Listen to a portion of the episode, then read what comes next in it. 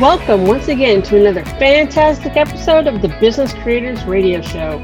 We help business creators like you win at the game of business and marketing so you can thrive from your intersection of your brilliance and your passion and make a difference for your community, market, and audience. Please take a moment and visit our website, www.businesscreatorsradioshow.com. You'll find hundreds of episodes covering a breadth and depth of topics relevant to you as a business creator and links to subscribe via your favorite network so you get fresh episodes delivered straight to you. And now, here's today's episode. Let's get started.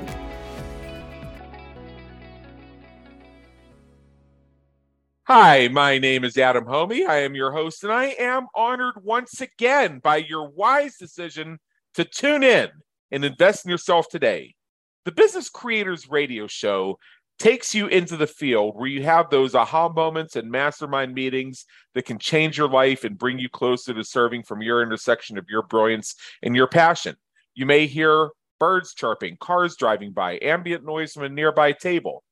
But are these the things you hear when you have these encounters that transform your trajectory? Right now, as I sit out on my balcony here in Las Vegas, known to some as the hottest city in America, I'm not sure how good my noise cancellation is on my headphones, but you might hear an air conditioner running in the background because I can sure as hell hear it.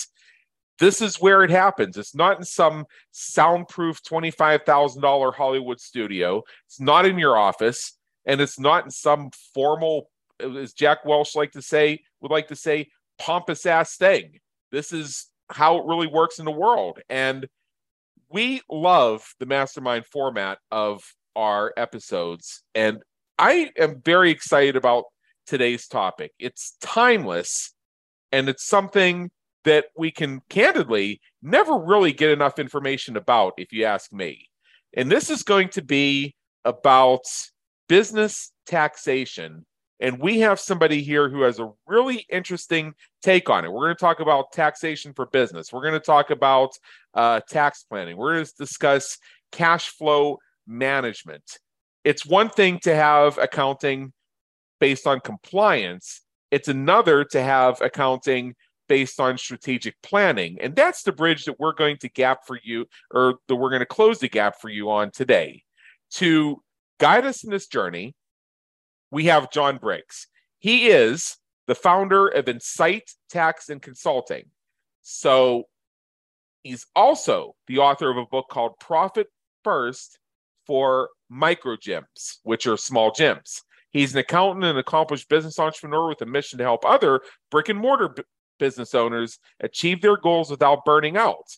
He has more gym clients than any other firm in the United States, as well as thousands of other client driven businesses.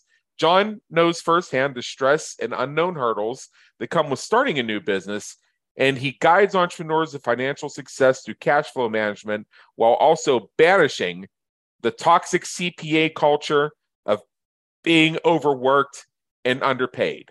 Now, before I introduce John, I'm just to say on a personal note, when I started my business in 2003 as a side hustle, before I created a virtual team and uh, leverage and all that, the very first thing I did was found a really good CPA who's also a CIE, which is certified internal auditor, who understands not only tax compliance, but also tax planning. He's been a priceless asset to my business, has guided me through so many things, and has enabled me to have a fundamental understanding of how the numbers of my business work without having to have my head split open with a migraine over trying to fill out the damn paperwork.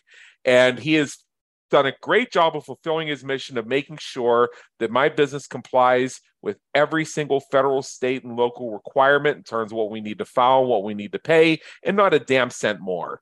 At the same time, taking a forward looking strategy of how do we make the cash flow work to achieve our investment attraction goals. And with all that, when I share all that, because I feel the gentleman we're about to meet is of a similar caliber, which is why I'm so excited to speak with him. John Briggs, come on in. The weather's fine. Thanks for having me, Adam. I'm excited to be here. Okay, I hate numbers, but uh, one thing about my CPA is he loves numbers. He geeks out on them. So what we want to do is we want to go to brilliance and passion before you share with us some of the points you brought up in the green room that we're going to work our way through. Tell us a bit. I read off your official bio, very impressive. Not sure I'm worthy to be here, and this is my show. Uh, tell us a bit about your journey in your own words and what's brought you to where you are today, serving business creators from your intersection of your brilliance and your passion. In other words, the behind the curtain and between the lines view. Yeah. So I have a master's degree in tax from BYU, and BYU does a really good job of teaching accountants, like most accounting programs, how to become a cog in the wheel of the accounting industry. And I experienced that with Deloitte, one of the big four um, billion dollar company. And when I was working there, I noticed there was some massive inefficiencies to one end was with me getting promoted and rewarded based on my billable hours, yet I didn't control my workflow. There was only like one or two people in the entire office to control the workflow for everybody. And uh-huh. if you're more efficient than everybody else, uh, you could get penalized because you're not necessarily controlling workflow. So I, I actually spent a lot uh-huh. of time going around asking other people uh, when I was done with my work, hey, do you have something else for me to work on? And what I noticed is with the way model the billing model works is clients eat that inefficiency. Like just because the office can't manage itself or have more autonomy, clients are paying bills that are higher than they should be because you have team members working on it who don't want to be penalized for being more productive than the other people. Yeah. That was kind of my intro to like, wow, I don't know if I love this. I love the work, but the industry, this kind of stinks. Um, and through experience of working in two other smaller firms, I decided to go on my own and really rewrite the way that accountants are treated by their employers. Um, we our accountants averaged 43 hours a week during tax season this last year. Wow. Yeah, where I, the, I, uh, I, think I think my CPA averaged 43 hours per day. Right, exactly. Yeah. Um, so you have the small business owners on one hand who are like they're just so overworked and they're trying to get through it with the deadlines, and then you have the big four who require a minimum of 55 hours a week worked. And in order to get the 55 minimum to not be fired, it's really 65 hours of real life. And that's just to not be yeah. fired. So wow. Um, we have a really good thing going on here. And I'm thrilled to try to change the accounting industry. And in the meantime, saving our clients a crap ton of money when it comes to keeping the money in their pocket as opposed to paying Uncle Sam. Yeah, I think that's I think that's great. And you know, I when I worked in corporate, I encountered some of the same stuff. It's like uh, actually getting punished for doing a really good job and being told by my supervisor uh, unofficially but very clearly to take it easy remember there's plenty for tomorrow and if people see me doing a lot of great stuff, they're going to give me more great stuff to do. And that builds a lot of resentment when the person in the cubicle next to you uh, is only even has their job because of nepotism and they spend the entire day screaming into the phone arguing with their significant other or and this was back 20 years ago uh, back in the day before memes as we understand them. As you may recall from 20 years ago, memes were email forwards. So I remember I remember once I'm I'm diligent, uh, doing a good job. I'm actually innovating something. And meanwhile, I have to listen to somebody who forwarded a funny email to 12 people and then called each of them to have a conversation about the email. Uh, yeah. And then me, and, and now on the other end, you're telling me that in these corporate accounting firms you worked for, you were mandated to actually work 55 hours a week just to keep your job.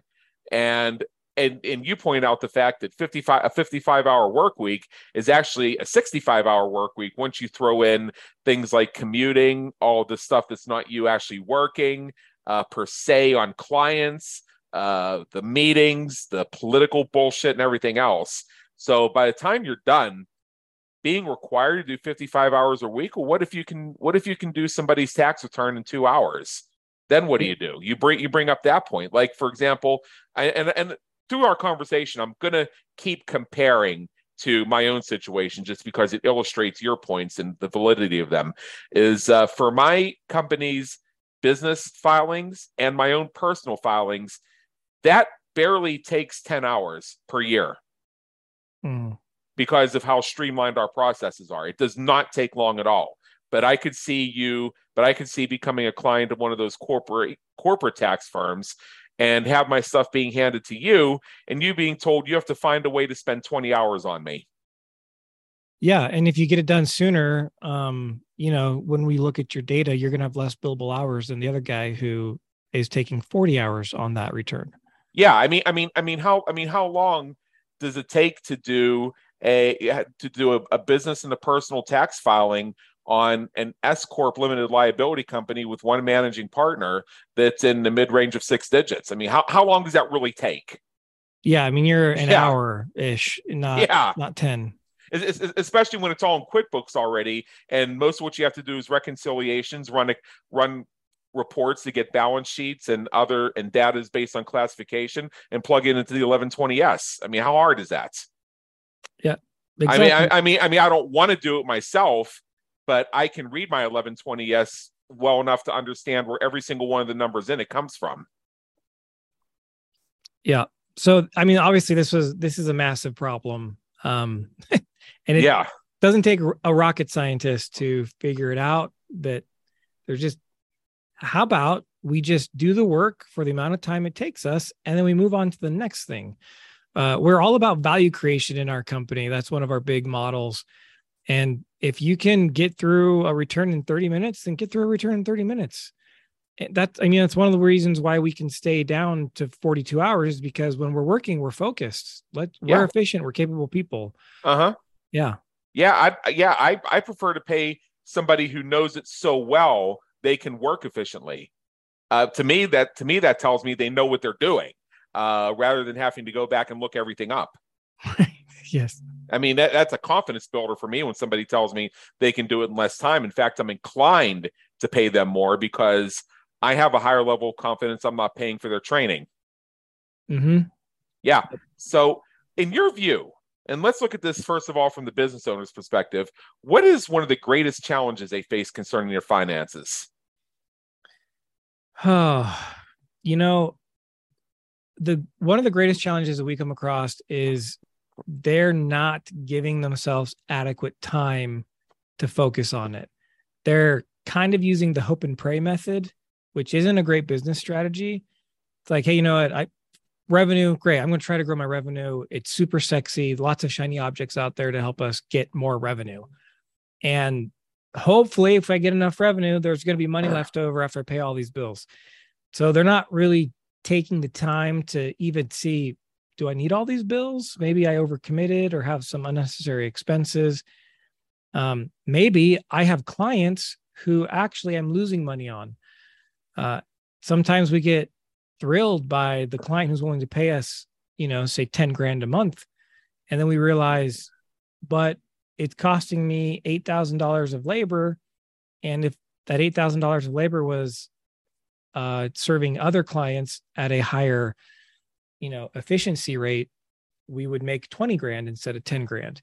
So they're they're not taking the time. Uh, they're just so busy on putting out fires and uh, all the other stuff that comes up, right? As business owners. Um, so that that's the, I know it's a simple answer, but really setting aside some dedicated time to look at your business finances and then in turn see how that trickles to affect your personal life. Um, most people don't want to work forever. And so having plans in place that allow you, should you choose to want to, not because you have to um, leave your business, you know, it's it'd be nice to have a safety net there of of a plan.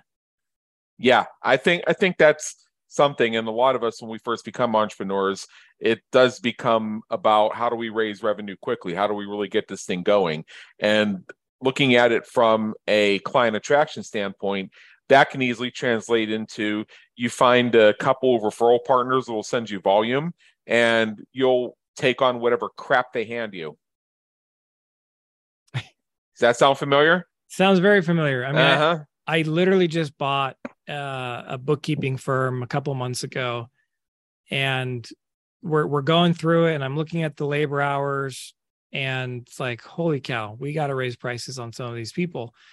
Um well, we just this is how we did it before. Like, okay, no, that's cool. And there's a reason that the business needed to be sold though. So yeah. Yeah, let's let's not put ourselves in a scenario where we're doing work and losing money doing it. That's silly.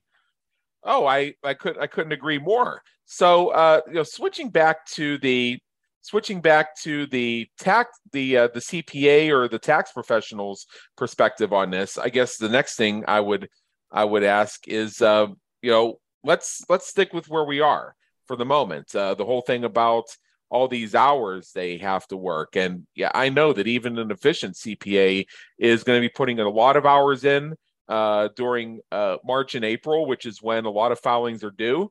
And then there's usually a bumper crop in September and October when all the extensions are due. Mm-hmm.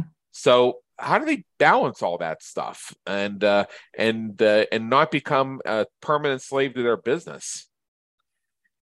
Well, um, the first step is to realize that it's not healthy. Uh, wh- whether you feel like your business needs you to work 55, 60, 70, 80 hours a week during the busy seasons doesn't mean it's healthy, doesn't mean it's a good idea.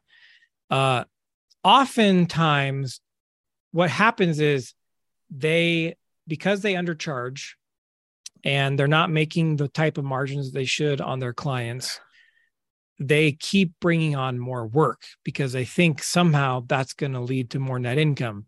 But if I'm yeah. selling widgets with no margin, it doesn't matter how many widgets I make, I have no margin. Um, that so that's one of the biggest things is I they most small business accountants that I've come across that I try to help, they undervalue what they actually are bringing to the table. It's like, wow, you saved that guy tens of thousands of dollars. Um, you should be charging more than two hundred dollars for the return. So getting them to fix oh, the yeah. pricing is the first step. Um, the next step then is is to have a better way to communicate with your clients. So at, at our firm, this extension season, which is usually September and October, it's not even a big deal for us. No one's working over 40 hours a week because we communicate with our clients all throughout the year. So they know that we want them to get their tax return filed because there's no reason why they shouldn't do it as soon as possible. Um, and most accountants, because they overwork themselves in the beginning of the year, kind of go uh, incognito. They disappear for the summer months and then they come back to work hard again, which happens to actually not be really appreciated by their clients because the clients are like, I can't get a hold of you and I have a question.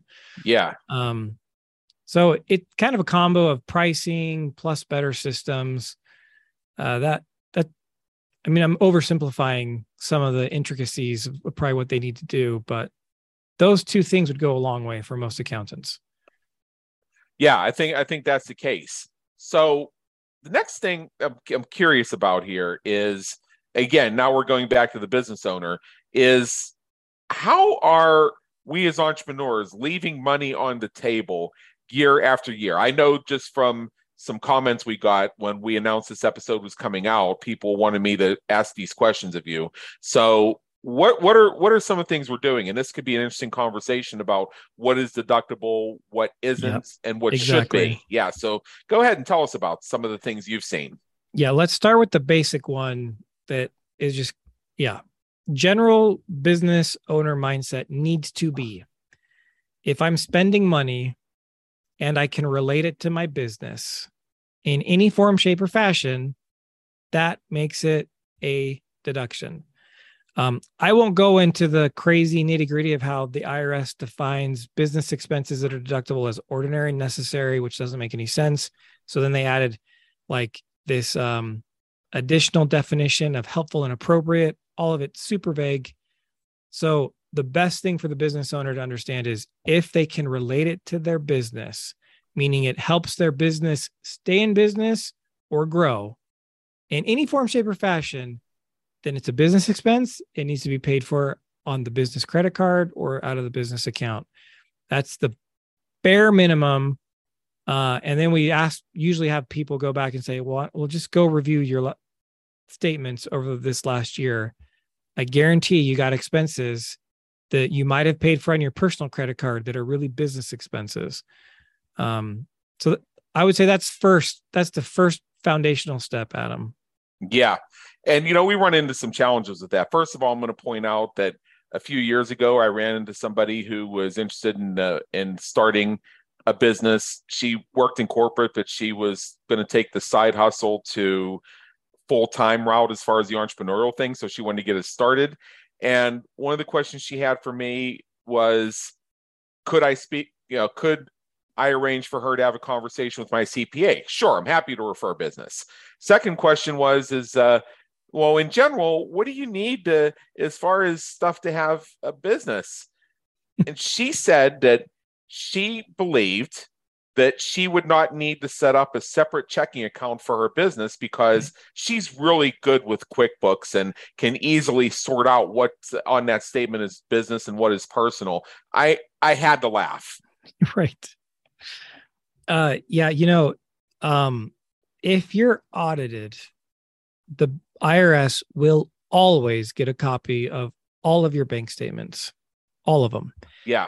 And if they notice which they will in this case, that uh, everything's in your personal name and it's just personal accounts, you are in for a very unpleasant experience with the IRS. And if you have, yeah. a, if you actually set up a business from a standpoint of an LLC or an S corp, you're even in bigger trouble because the IRS will submit this form to themselves. It's weird how they do that, but um, it's called the alter ego form and they say hey yeah. this person has a business but based on how the way they're treating it they don't really have one. So let's go ahead and tack on an additional 15.3% self-employment tax on top of all the other money they made. Um very painful very yeah. As a general rule every business should have a separate business bank account. And i recommend for simplicity of accounting and organization to have a separate business credit card, even if it's in your personal name. Identify a card you're going to use that is just for business purposes. Yeah. I mean, I mean, it's a separate conversation of how to get true business credit cards and true business credit. One of the things that I found out very painfully about seven years ago is I had four credit cards in the business that were identified as business cards that even had the word business on them but they were linked to my social security number, which means they were showing up on my personal credit. That was not my intention. My mm. intention mm. on that was to build business credit. So I paid all those off. I I use them like a couple times a year just so they don't get canceled on me. Uh, but the but the but the bottom line with that is that um, yeah yeah it's it's again just not only from a from a from a deductibility standpoint, from just from a common sense standpoint, to put all your business stuff in one place and all your personal stuff in another place. So here's another one of those things. It's almost a truism, and you're probably going to chuckle at the simplicity of this of what I'm about to say. Uh, when I back in 2003, when I decided that that work I was doing on the side for my buddy who had the training and development company, I decided I wanted to build a real business out of that and it evolved into what in today's terminology we would call a side hustle. The very first thing I did was form a limited liability company and seek a, a federal tax ID for the business. That's actually the original reason I hired the CPA is to facilitate the process of getting the business tax ID. And then I worked with Nevada corporate planners to get the LLC stuff set up. Uh, so, and uh, but after I told people this, they said, well, you know, wh- why are you going through all that? Because my friend who's a lawyer says you could just be a sole prop. oh, yeah. Go ahead. Go ahead, okay. please. Go ahead. Okay. um, a sole pro- first of all, any good attorney is never going to encourage you to be a sole proprietor. No, notice how I phrase that. My friend who's a yeah. lawyer, not my lawyer. Right. Because I don't because I don't think if they said my lawyer, they would have been saying that. No, of course not. Because for the, those of you who don't know, now I'm not an attorney, but I know enough to tell you this. A sole proprietorship by definition is you. It means you didn't set anything up. Right. Um, you might have gotten a DBA, which is a doing business as, so you have a different name, but it's still Oh, I- to your I- social security number. I heard I heard that one too. Oh, I don't need a corporation. I got a DBA. Everything's separate. The corporate veil's there. I'm good to go. I Yeah. said, I said, awesome. No. That's great. And excuse myself from the conversation because I I had to go somewhere and bust out laughing. Yeah. Um, so here the from a tax standpoint, the reason you want an entity is because and and this was the next thing anyways, as far as like where are business owners leaving money on the table. Uh a low-hanging fruit is making sure you have the right entity structure. So the income we make, the IRS likes to call it something like it's either ordinary income, self-employment income, passive income. Those are kind of the main 3. Uh-huh. Well, as a business owner, the type of income you make is considered self employment income. And what that means is you have self employment tax tied to it. So, those of you are maybe aren't aware, that's 15.3%. Um, if you're if you get a W 2, uh, that you pay half as the employee, the employer pays the other half. Yeah. That's why we call it self employment tax because you get to pay both halves. Yeah. Um, now that is a tax on top of the income tax you are already going to have to pay, regardless of the type of income you have. So, as a sole proprietor, all of your net income from the business is going to be taxed with the additional 15.3%. Yeah.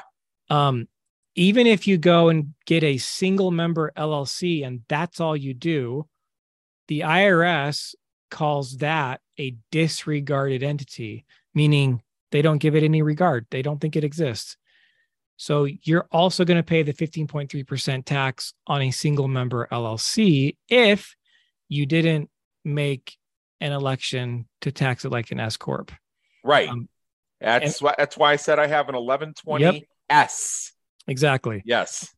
Um, also know if you set up an LLC and there's more than one member, the IRS calls that a multi-member LLC, and its default status is to be taxed like a partnership.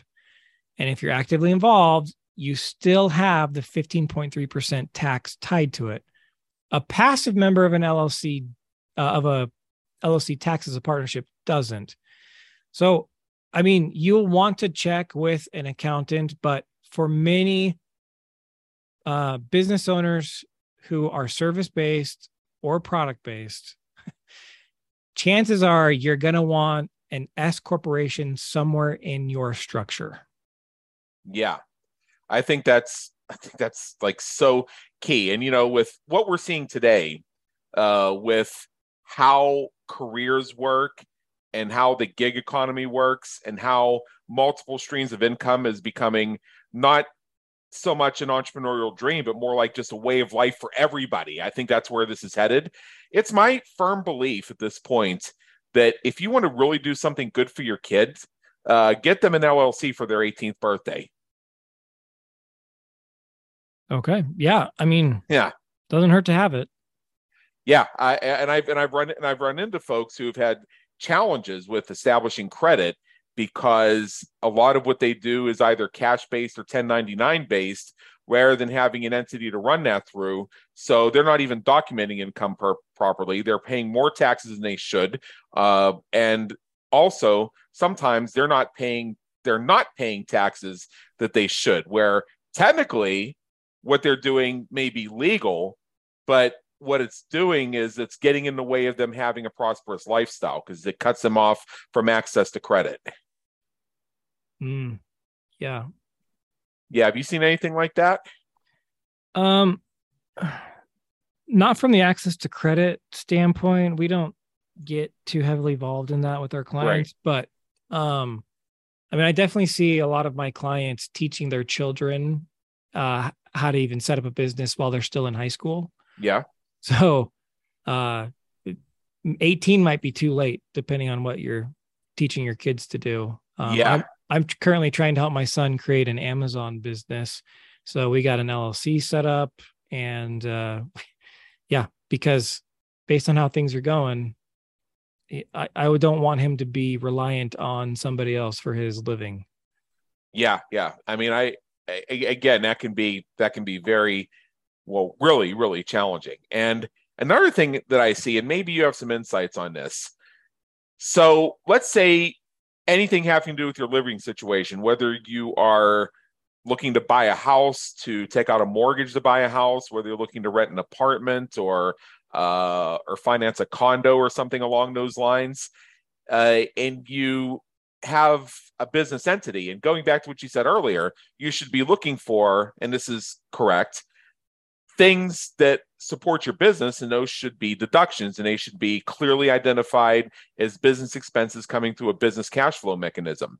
So what all uh, so what happens to a lot of us is we end up, you know, for to put it very simply, expensing a lot of our lifestyle through the business, and mm-hmm. it's perfectly legal to do so. Then when yeah. you want to rent something or buy something, mm-hmm. there are two things that come up over and over in the conversation. They're looking for you to have personal income that's X amount of times the mortgage or the rent or something like that. And then just when you think that you've worked your way through the system, some ninth person in the process comes along and says, We need to see your pay stubs. And I say that with mocking derision on yes. purpose. Yeah. Uh I I've definitely seen this. There so there's a few things a business owner should probably be aware of. Um well, I, as an accounting firm, we are all about maximizing the tax code to its full extent possible. Yeah. Keep right as much savings as possible. Uh in the scenarios though, because sometimes we are able to write off these expenses that might be more considered living expense than business expense.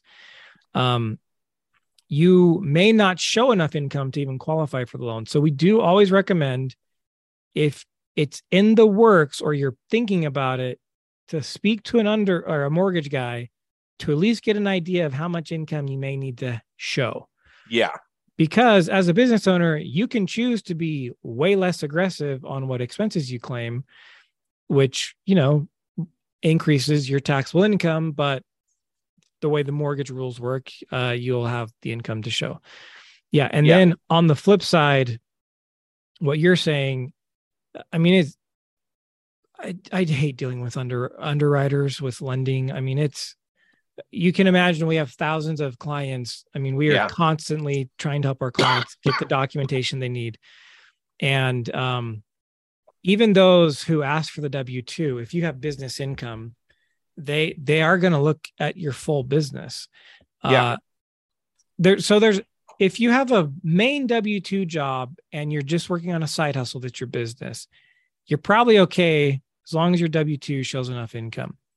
But as soon as you get to the point where your business is what supports you and it's your main source of living, they they are going to uncover everything. They're always going to have to dig into the business, which is not a straightforward process like it is if you're getting a loan based on a W 2. And, um, you know, your W, there's a balance there between what you claim on your W 2 and the way it affects your net income. Yeah. And I, I had a client who did not believe me. And unfortunately, he suffered the cost because of it. He's like, Yeah, I need to get a loan. So I'm going to take all my net income and I'm going to put it on a W 2.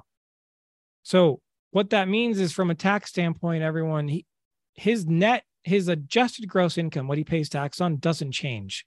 Right. It's just like a teeter totter. More is on the side of the W 2, and there's nothing now on the business side. Where if you would have left the W 2 where it was, he has some still showing his business income. He's like, no, no, I, I want, I want on the W 2, I want to qualify. I'm like, you're a business owner, and this is your main source of living. They're right. going to look at everything. So all he did was unnecessarily pay payroll tax on an additional seventy thousand dollars, and he didn't end up qualifying for the loan anyways. Yeah, that's um, see, see that yeah. see that that's one of the things you go through the work, and then it still doesn't happen. And one of the things that's been an ongoing struggle, not only for myself but for a lot of people I know, is persuading um, landlords, mortgage lenders, uh, credit card companies, whatever, to look at the business. Uh, I mean, if you want to just look at my W two you're going to look at that number and you're going to ask, why don't you work at McDonald's? You'd be better off. Right.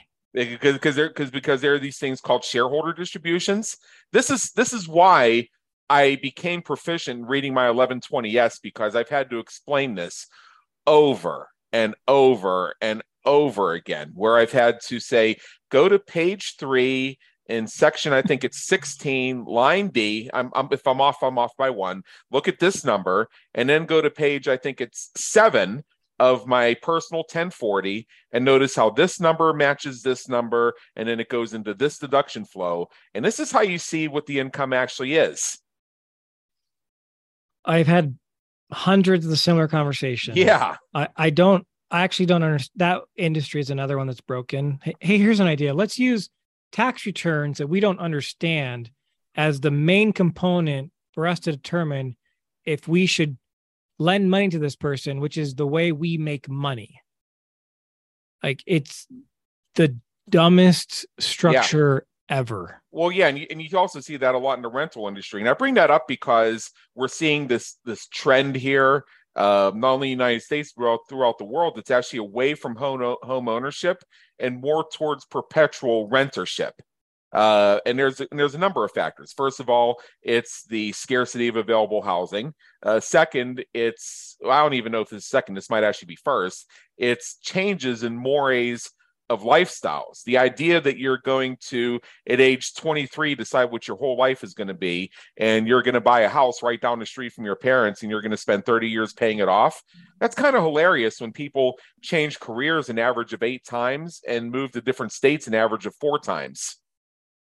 Yeah. And then throw in interest rates, uh, yeah. which is, you know, the same house at the same price with a higher interest rate is inflation. I've, yeah, yeah, I've I mean I've I've been a renter for all the time I've been on my own and I've heard the argument that well, you know, you're just giving money away and you're getting nothing back and it's not an asset and you're not building anything and you should buy a house. And I say I'm familiar with all those arguments. I just don't care. Yeah. It doesn't support my lifestyle. A primary a primary, in fact, I would say the primary value on how I live and where I live is portability if I don't like the management, if things turn sideways, I decide I want to pick up and go to another state, or I pick decide I just want to pick up and go to another part of town. Uh, the only inhibitors I have to that is how long I have left on my 12 month lease and whether or not I'm willing to pay a break fee to get out sooner. Yeah, I think it's critical people start matching the way they run business, they run their life with the way they want to, as opposed to just accepting, well, this is uh, this is the way I was taught. I guess this is the way I do it. Yeah. Right, right, right. So again, so again, I think you know the rental industry has some some breakage in it because there's still way too much looking at factors that don't apply to a lot of folks. I mean, where where do you think people who drive Uber for a living live? I mean, do you think they live in houses? Uh, the nature of their job is transitory, so the nature of their life is probably transitory as well. They're more likely to live in, in an apartment, so they get paid. Uh, I think it's direct deposit into their bank account from Uber every so often. I don't know if it's like uh, on a fixed schedule or whether they just go into their balance and pull it out. I'm not sure how that works, but it's uh, but they're not going to get a taste stub because they're responsible for their own taxes. The purpose of a pay stub is to document what was taken out in taxes.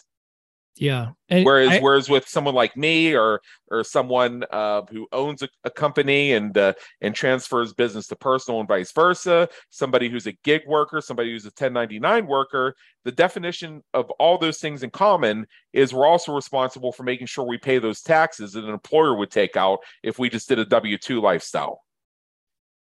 Yeah. Uh, mm-hmm. um, the IRS would like everyone to do every business owner i should say to make estimated payments. Um yeah they they want that money every three months. Well yeah and i and i i do that. I i i file my 941s and uh and i make quarterly payments on that. So and i've and i've always been in the habit of doing that. And candidly i wish more people did because i know so many folks who don't. I also know people who have uh who have uh, INC, like in corporations or limited liability companies or limited liability partnerships or what have you, who don't take salaries. They just take distributions. And so essentially, yeah, they on the back end, they end up doing their social security and everything else, but there's nothing that shows by default that they're paying anything to society unless they go through three hoops to prove it. Yeah. And what you're referring to there, so if you end up setting up an S corporation, the IRS requires owners of an S corp who work in the business to pay themselves a reasonable wage. Yeah. So um, it is one of the reasons why some people hear that and they're like, "Oh, then I'm not going to do an S corp." I promise the tax savings and the reduced self-employment tax is totally worth it. Where you will likely be saving more money in taxes than what you would pay a professional to handle your payroll filings for you. Yeah. Um, and in the past, people haven't done that. And so what they do is they basically file their wage on their personal return on a schedule C so that they quote unquote pay the self employment tax without actually going through the headache of doing W 2 payments. Um, I can tell you as of right now, the IRS is cracking down on that. And it, it's just better to do the formal W 2 quarterly 941 filings if you find yourself in that S Corp boat. Uh huh. Yeah, I yeah, and if uh, I mean, so a question I like to ask, and this is, uh, and some people find this provocative, is why why do a lot of porn stars work as realtors? I don't know. Well, it's real simple. Real, uh, being a realtor is a sunlight job that allows you to, within reason, set your own hours so you can sell houses around the photo shoots, and then you have a place to run the money so you can show it to the government, and it's legitimate income. Huh. Yeah, we have a lot of that here in Las Vegas, particularly, and you ah. also see a lot of that in Southern California. So it's something I'm kind of familiar with. So, and it goes, and it just goes, it just you know very graphically illustrates the the whole point of, to me, it's valuable to participate in the system because of the benefits it gets you. And there are other ways of getting the savings. So you may think that, oh, I'm just going to skip the W 2, but then that 15.9% is going to hit you. And then Yeah. not only that, but that's the first thing that people who are looking to ask questions, that's the low hanging fruit for them. Mm-hmm. So yeah, I so yeah, I do take a I do take what's uh what I've been advised by two people is a reasonable salary and I do take a significant portion in distributions as well but I also keep the formula very simple so when I get asked about it 50 times a year I know I know it by heart and and and 49 out and 49 out of 50 it only takes me a minute to explain it to them and they understand Yeah. So now let's get into cash flow management. And I think this is where this is headed. So, first of all, what stage of business is it important to have this? And uh, what I'd like you to do, if possible, is tie cash flow management to tax planning, because there's a correlation there that sadly not enough people I know see. Okay. so, you know, whether you're in business, ha- have been in business for 10 years, 20 years, whether you're in a growth stage or you're a mature business and you're just looking to keep the revenue the same, or you're a startup, cash flow management is necessary because at any point or stage in your business, you have cash. It needs to be managed. It's just that simple. Cash is king uh y- y- it's the lifeblood of your business so when we talk about cash flow management the first thing i got to explain is this thing called parkinson's law. And uh, what it says is it it says the demand for something will expand to match its supply. So think about it this way. Most business owners have a bank account one bank account. That bank account is a pile of supply in the form of cash. The demand for that cash will continue to expand until there's no more cash left to spend. Oh, yeah. Um, that's Parkinson's law. So what we say when it comes to cash flow management is we we're like, okay, we need to set ourselves up in a scenario where we give ourselves a fake sense of reality that we have less money to spend than we really do. And the way we do that is we recommend setting up a couple other business bank accounts so that we can set aside some money into those for things we know that are going to happen. For example, as the owner, I love my team and they're very important, but I am the most important employee of my company. Owners are the most important employee of their company.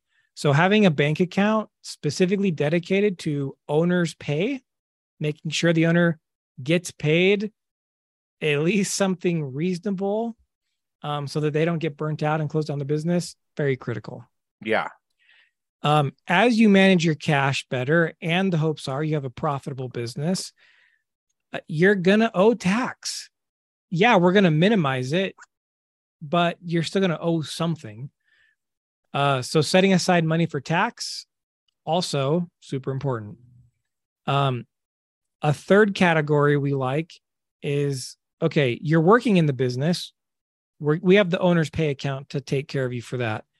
But you also took a risk as the owner that none of your other team members did, which is owning the business. Look, if your business fails, they're going to go out and get another job somewhere else. You you're left with a, a business that closed and sometimes that can take years to unravel some of that stuff. Um so the risk that you should be rewarded for, right? You took it on, you should get a reward in turn. Wall Street calls that ROI, return on investment. You have yeah. equity ownership. So there should be an account set aside for profit distribution, which also, the way we use it, has an, a secondary benefit that it also starts accruing a bit of a cash reserve balance for you because it's I'm sure people have heard from an individual standpoint, having three to six months of uh, your expenses in savings is healthy and you know good. Same idea with business. You don't want to be living business life paycheck to paycheck either. Yeah. Um. So those are three categories we like.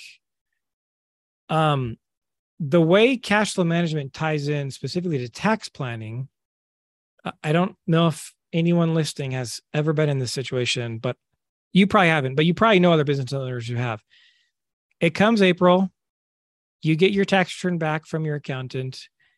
Uh, they do, sorry, they get their tax return back from their accountant, and it says you owe two thousand, three thousand, ten thousand dollars, and they think, uh, how is that possible? Where's that money? I don't. know. Uh huh. I don't have that. I, I that happened to me. That happened to me one year. we had an extremely profitable year, and um, and then at the end of it, uh, I'm I'm I'm finding out from my CPA. He says uh, he tells me before we file this, we might want to look again at your um, deduction strategy for the previous year because you're going to have a hefty tax bill.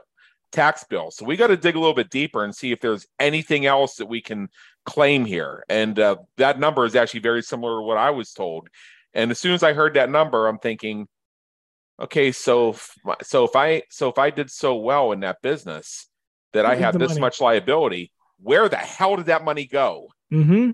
and so without a plan parkinson's law is what happens right? We spent it on other stuff. Hey we're business owners. We we're optimistic. I'm going to invest in this. It's going to result in this. And, and we just the money's in the account. I see it. Let's spend it. So with the proper cash flow management system like we're uh-huh. suggesting we we recommend people sit down once a week or twice a month either one of those frequencies but one of those two frequencies is is really best practice.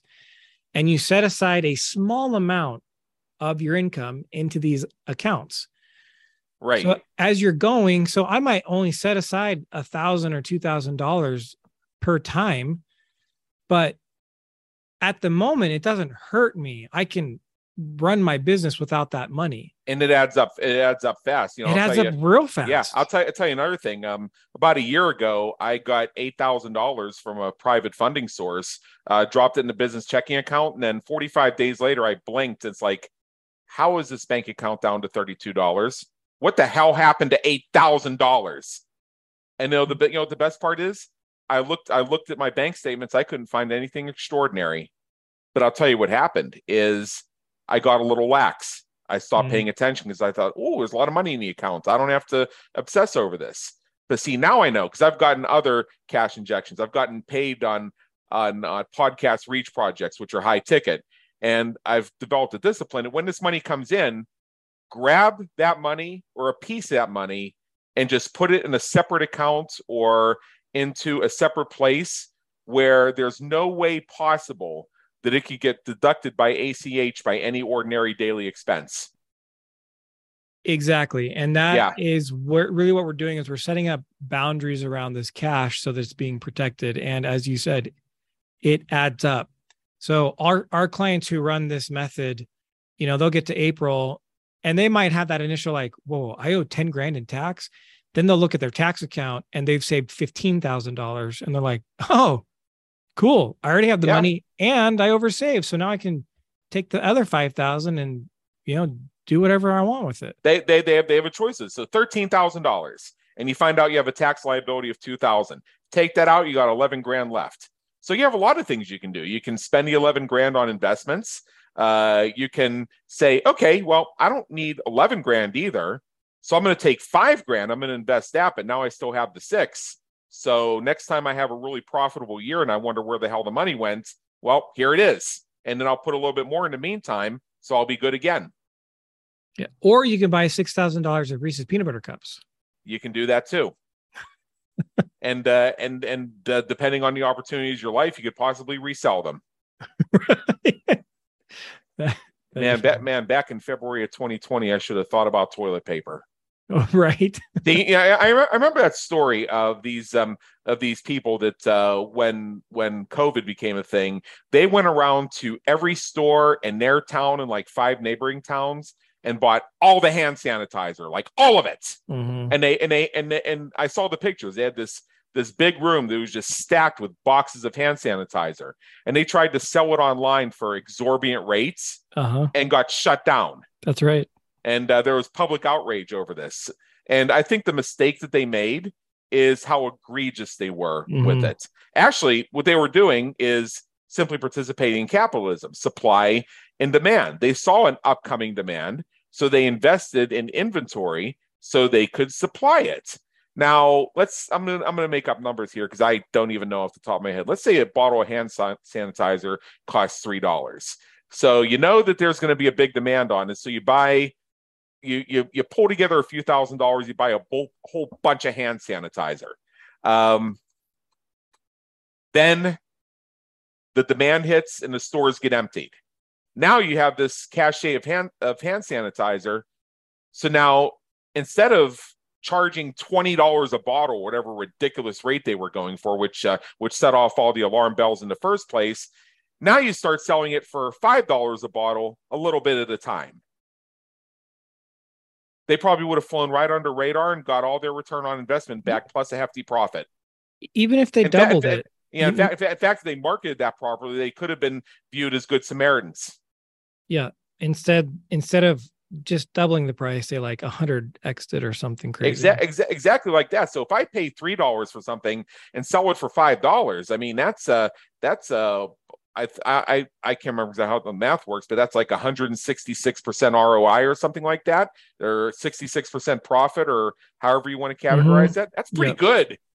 Yeah, you're not getting that in other places. Yeah, yeah. exactly. Yeah, I mean, uh, and and with and with the demand for that stuff yeah you yeah if they would have just sold it a little a little bit at a time on different platforms they would have flown under radar and uh, made a mint mm-hmm it's just going back it's just going back to your point not taking the time even if it's twice a month uh just an hour or if you have a or if you have a cash windfall saying pause and grabbing a piece of that and just moving it aside because you don't need it right now. But if it's there and it's easily available, it will get used. Like uh, like the case of my eight thousand dollar uh, private loan, it just evaporated. Right. I and, and I also said I didn't spend or invest in anything extraordinary. I just got a little lax on marketing and didn't bring in any bring in any high t- ticket deals for six weeks uh, because I thought, oh, I have time. So I let my hustle go and won my money.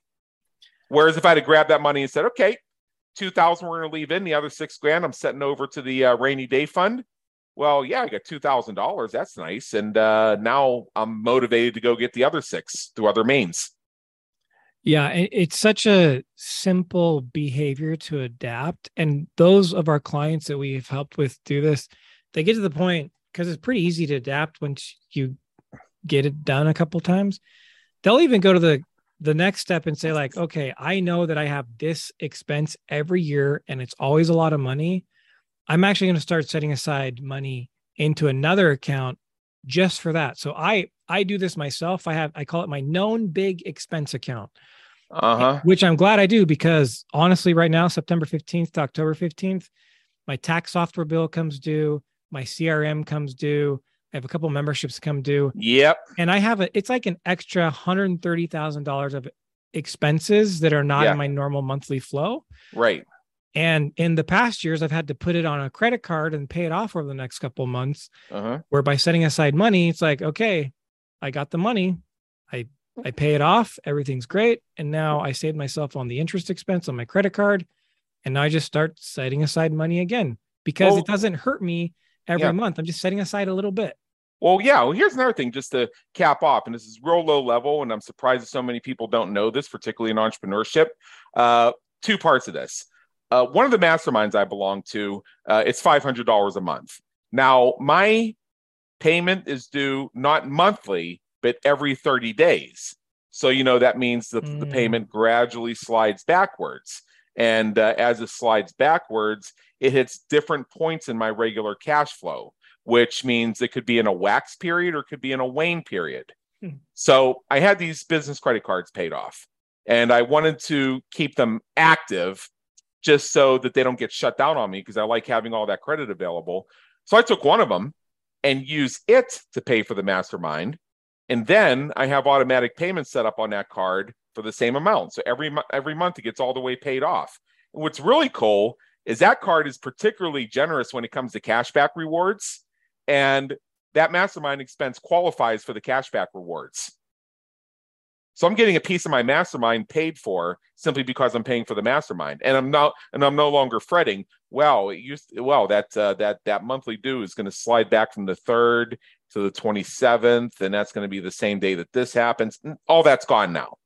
And then here's the other thing: uh, we invest in things as entrepreneurs. We, you know, masterminds. We go to seminars. We buy information products and uh, they're kind of high ticket. Let's uh, you remember a few years ago that seemed like every information product out there that was any good, they were all 1997, $1,997, and there was always a six payment option, which actually had a pretty hefty premium to it. So you ended up paying like $2,400 for Mm, it. yep. So let's say you don't have 1997, or let's say you have the 1997, but you don't want to just hand that cash over all in one chunk you have an empty business credit card that has a cashback rewards program. Use that credit card, pay, use that to take the single pay option, just the 1997, and then log into your online portal for that credit card. Uh, take that 1997, divide it by six, and then have that be your automatic monthly payments on that card. And uh, between those six payments and a little bit, bit left over after payment seven, uh, you'll come out way ahead. I mean, yeah, you'll pay a little bit in interest, but it's not like an extra $500. And if there's cash back and that purchase qualifies, you may not only negate the interest, but actually get a few dollars back. Yeah, we Plus, plus, plus, it's another payoff on your record, which can't hurt. for sure establishing good credit. Um, Yeah. So I we use credit cards as well. I I think it's important for people to know who like accept who they are. I have some clients that have gotten themselves so much trouble with credit cards. Oh, yeah. And and so not a great idea, but a lot of our clients and I would say most business owners are pretty disciplined. So we do the same thing. Now look, I know no one became a millionaire off of the benefits from their credit cards. Right. However, there are benefits. Like I have great airline status with Southwest and American Airlines Right. All through my credit card. Um, and I I log when I sit down and put money into these different buckets, like I'm suggesting here, I I do everything I suggest. I pay off my credit card at the same time. So I'm getting the benefit from whatever, you know, kickbacks they're getting for their merchant charges or sharing Yeah. a little bit of it with us, right? Yeah. Uh, I get that benefit. And yeah, I'm, no one's a millionaire, but I've been able to take my family of six to Florida and California for free. Uh huh. Uh, so yeah, just for spending money on a card that I was already spending. Yeah. Yeah. Yeah. The, the key to this is is don't float stuff without a plan to pay it off. Use the card, get the benefits, but don't just load them up with stuff that you have an indeterminate date you're going to pay it off. Uh, so, like I use the example of the uh, the mastermind, also like the 1997 purchase. There's a specific payoff plan that goes behind that. So it's not like I'm just building up a bunch of debt. Exactly. Yeah. Uh, and like the 1997 model, well, if you were going to pay make the six payments on an information product, you were going to have five additional hits on your checking account anyway. So all you're doing is transferring who the payee is. Mm-hmm. Yeah, and saving, saving, and saving on uh, saving on premium charges and possibly getting cash back. So yeah. as we're, so we're at the top of the hour here, and I'd love to keep chatting on this for hours and hours and hours. I think you can tell I love this topic. But what I want to do now is for those of you who have listened to this and may have had some realizations that what you thought was an airtight plan for managing your cash flow, handling your taxation, your business structure, and how it supports these things but might want to give it a second look or may decide that now is the time to work with somebody who truly understands this and can also do it efficiently for you, go to John Briggs' website. It's at incitetax.com. I N C I T E tax.com. When you visit that website, uh, as of this recording, you know, websites adjust, but you're going to see a lot of resources there. You're going to see the various services they offer. Um, there's a resource center with a blog. Uh, there's some videos. Uh, there's some other stuff. You have the opportunity to uh, get some free, simple strategies on how to crush your taxes and keep more money by utilizing wealth creating strategies. It's all there. Go check it out. That's at incitetax.com. And with that, John Briggs, thank you so much for being with us today. It's been an honor, believe me, in education. Thanks for having me, Adam.